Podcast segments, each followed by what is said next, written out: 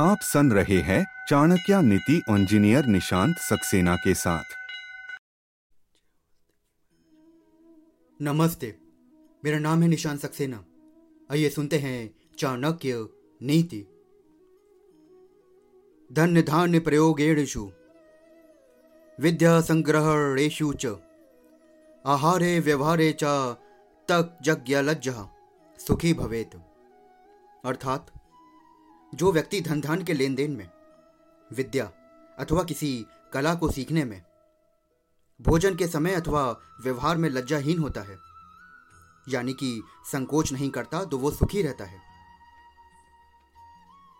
व्यक्ति को लेन देन में किसी प्रकार का संकोच नहीं करना चाहिए।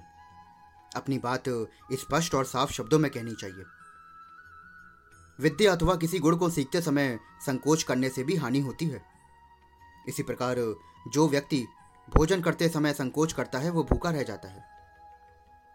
इसलिए भोजन के समय, लोकाचार और व्यवहार के समय, व्यक्ति को संकोच न करके अपने विचार स्पष्ट रूप से व्यक्त करने चाहिए।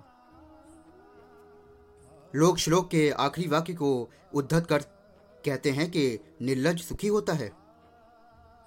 संदर्भ के अनुसार इसका अर्थ करना चाहिए, ताकि अर्थ का अनर्थ भी ना हो। धन्यवाद।